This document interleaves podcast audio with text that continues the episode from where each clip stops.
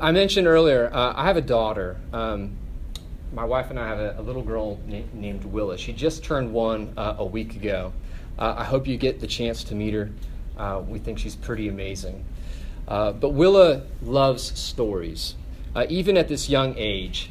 One of her favorite things to do is to pull books off the shelf, and she'll kind of scoot. She doesn't really crawl, but she will scoot on her bum and, and sort of saddle up into our lap because she wants us to read her a story.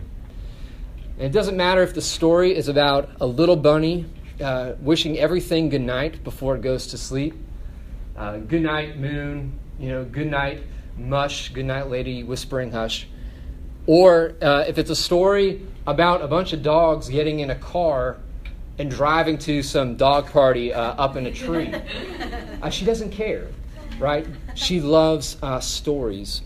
And what's interesting is that I didn't teach her this, and my wife Megan uh, didn't teach her this. We didn't ins- teach her how to love stories. Uh, instinctively, naturally, uh, she loves them, all right, and is drawn to them. I think it's true to say that every one of us, from a very young age, right, loves a good story. It doesn't matter whether that story is told around a campfire. It doesn't matter whether that story is bound uh, in a book. It doesn't matter whether that story is projected onto a movie screen and you sort of watch it unfold in a darkened theater. Right? We just can't get enough of them. We are surrounded by stories and we are constantly imbibing uh, stories. Anthropologists, um, and maybe some of you are studying anthropology, but anthropologists will tell you that storytelling is central to human existence. It is something that we as a species have always done. Uh, it is true of every culture in time and in space. And there is one scientist who will say that it's actually the storytelling that is one of the things that really separates us from the rest of the animals. We're the only, we are the storytelling animal. And we are the only animals uh, on this planet that, that engage in this. Hi, Brendan. We are, uh, as it were, hardwired for it. We love telling stories uh, and we love listening to stories. It should come as no surprise then that Jesus, who the Bible claims was fully God but also fully man, uh, loved to engage in stories uh, and told many of them. The Bible, as I mentioned, contains roughly 40 of his stories, and these are stories about farmers, stories about families, stories about buried treasure and lost sheep, people crashing parties, and houses crashing into the sea. There's a wide range. And this semester, um, we're going to look at a dozen of them. Uh, we've got 12 weeks together after this week uh, in which to look at some of those stories and hear uh, what Jesus has to say. But simply by way of introduction, uh, I want to ask and answer, hopefully, right, this question why? Why are we, why did Jesus teach in stories, and why are we going to spend a semester looking at them? And there's three points that I just want to make, and I'm going to keep them pretty short. Okay, first of all, Jesus told us stories because he wants to engage with us. Right? He wants to draw us in. Um, do we have any Harry Potter fans here in the room? I'm one. We've got some. For some of you, Harry Potter uh, was your first love affair, right, with story. Um, it's the first time you ever like held a hefty book like it, right, and actually read it straight through. Now, in the wizarding world of Harry Potter, there's all sorts of spells Lumos and uh, Expecto Patronum. Uh, and so on and so forth. And if you don't know what I'm talking about, it's your fault, right? like this is this is popular culture, right?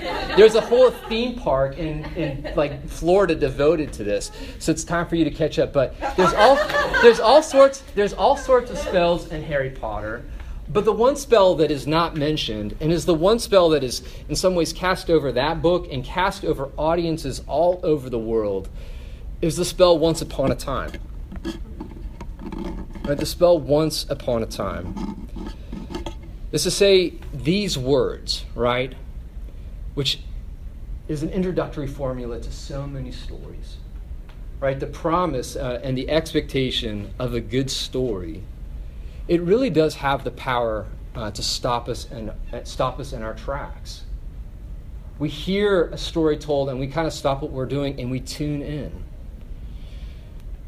Once upon a time, right? This promise and the expectation of a good story, it has power. It has the power to make a six year old or a seven year old drop Pokemon cards or Pokemon Go and to listen to, it, right? It has the power to, to make a 10 year old read not just one book, right? But seven books, 4,224 pages uh, in the Harry Potter series. That's a, I had to look that up. I didn't know that just off the top of my head, right? But that's astounding, right? This is the power of stories, right? They draw us in, uh, they get us hooked. Which is why when Jesus tells us stories, he's doing the exact same thing. He knows what he's doing, right? He's trying to get your attention. He's trying to draw you into a relationship. He wants you to get he wants to get you to engage with him. You might not want anything to do with Jesus, but Jesus very much wants to do something with you. And it's why he tells us stories. We've all seen the high school movies, right? Where um, the guy is kind of cool, but also kind of strange, right? And he says weird things, uh, and he does weird things. This is sort of the plot line of lots of high school movies, right? In order to like get the attention of a girl, like he's he he loves the girl. Hey, welcome. The the, uh, the, the, the, the unlikely hero, right? Like the one that is always passed by uh, in, in the halls. No one really seems to notice him very much. But he falls in love with this girl, and he's willing to do just about anything to get her attention, right? And it typically ends happily ever after. Jesus, that's kind of like Jesus. He says some pretty strange things, right? And he does some pretty strange things. But he is doing these things in some ways to get your attention. And he wants to uh, engage with you. And he wants to engage with you because he loves you.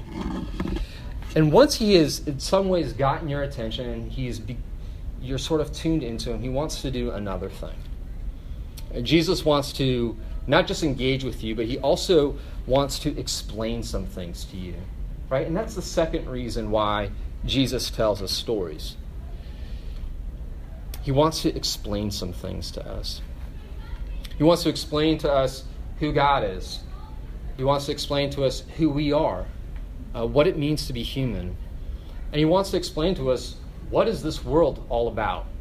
Why is it the way that it is? You know, why is it messed up? And what is God going to do about it? And significantly, how can we be a part of that plan? Jesus tells us stories to explain, right, who, who God is. As we go through these stories this semester, you'll notice that God is always portrayed uh, one way or another. Uh, for starters, he's portrayed uh, to us tonight as a storyteller. But he's also portrayed as a shepherd uh, who goes after lost sheep, or a woman who has lost a coin and is desperate to find it, a father who, is, uh, who longs for his sons to come inside and feast with him. He's portrayed as a gardener, he's portrayed as a prisoner, someone who is high and holy, as well as someone who's very low to the ground. You have all come, not just to UVM, but you come into this very room uh, with some preconceived notions uh, of who God is and what He is like. Um, if you were to close your eyes and imagine uh, who God is, what comes to mind? You have words, right? You have categories. And for Jesus, some of those things he wants to say, yes, that's right. But there's some other things that he wants to challenge. He wants to explain this is who I really am. This is who God really is. Um, just um, as an aside, uh, we're going to, what we're doing in Bible studies, like the, the question, who is God, is we're going to be looking at some of those images that we are that we see here in, in, in large group and spend some time fleshing that out in greater detail. Um, so Jesus wants to explain to us who God is. He also wants to explain to us who we are. Um, who does God uh, say uh, that I am? And I don't mean that just in the sense of what does it mean to be human, but what does God think of me? I don't know if you've ever asked yourself that question. Like, who am I? And of course, right, college is in a lot of ways like a time where you're really trying to answer that, figure that out. Like, who am I? What is my identity? Uh, for you, for you first year students, you've just left home. You've just left high school. Um, the place where you've grown up, and in some ways, some of the trappings that have sort of shaped your identity. And in some ways, you come here and it feels like I've got a fresh start. And I want to figure out who I am. What does it mean to be me? But Jesus wants you to think what does God think of me? Is he happy? Is he sad?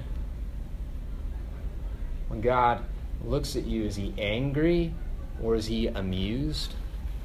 Is he indifferent? Is he enamored? Some of you probably, you're like, I don't know. I don't know what God thinks of me. Which is why, friends, Jesus tells us stories. And he tells us these stories because he wants you to know who you are. And he wants you to know what God thinks of you. Right? Your maker uh, and also your friend. Jesus, in telling us these stories, he has a very unique perspective. Because he's not just a wise and winsome storyteller. The, the central claim to Christianity is that Jesus is actually God in the flesh, which is to say that Jesus is the one who made you. And because he made you, he knows what it means to be you. And he knows how you work, right? He knows your design. Which is to say that his, hey, Waking, come on in. Which is to say that his opinion of you and uh, his ideas about you have some authority. Last but not least, Jesus wants to explain to us the nature of reality. What is this world really like? He wants to open up our eyes to see it for what it really is. Um, the final, if there is a final E, if we said that Jesus told stories because he wants to engage with us, he wants to grab our attention, right, to draw us in. Um, he wants to explain some things to us. Uh, third and finally, he wants to elicit a response. Um, this is where the stories Jesus tells differs from maybe the Harry Potters of the world and the Hunger Games and so on and so forth, right? Stories like those really whose intent is to entertain. Jesus, on the other hand, wants to elicit a response. He's not just telling this to you um, to entertain you. He wants to, sh- to shape the way you think, and He wants to shape the way that you live, uh, to affect knowing as well as doing. Um, that can mean simply to reimagine the ways that you think about God, or to reimagine the ways you think about yourself, or it's to make you to repent, or to make you more humble, or to make you more forgiving, or to make you more loving, or to just make you more like Jesus right? The one in whose image you're made. Friends, why? Like the question that we've asked, and like, why are we, why did Jesus tell stories and why would I spend a semester uh, with this group hearing what Jesus has to say?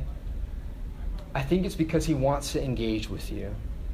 Right? The God of the universe, right, and his son, uh, they want to engage with you. Um, he wants to explain some things to you. This is who I am. This is who you are. This is what's wrong with the world, and this is how it can be made right. This is how college fits into that picture. This is how the story of your life can fit within the, the greater story, um, right? God's story. And He wants to elicit a response. Um, that's what we're going to be doing. Right? I'm excited uh, to spend this uh, semester with you. Um, I hope that uh, tonight and, and scavenger hunts and hikes and barbecues, you really do find that RUF is a, a safe, friendly, hospitable place for you to consider the claims of Jesus, for you to uh, ask questions about God and faith. Um, I hope it is a place of connection, not just with God, but with other people. And um, yeah. and I hope too, it's a place um, I really want uh, college to be a time where you really grow spiritually, uh, grow into the person God made you to be. Um, come to all these things with uh, questions, uh, come with an open mind, and, and come expectant um, that Jesus would teach us something. I'm going to pray for us before we stand up and sing one closing song.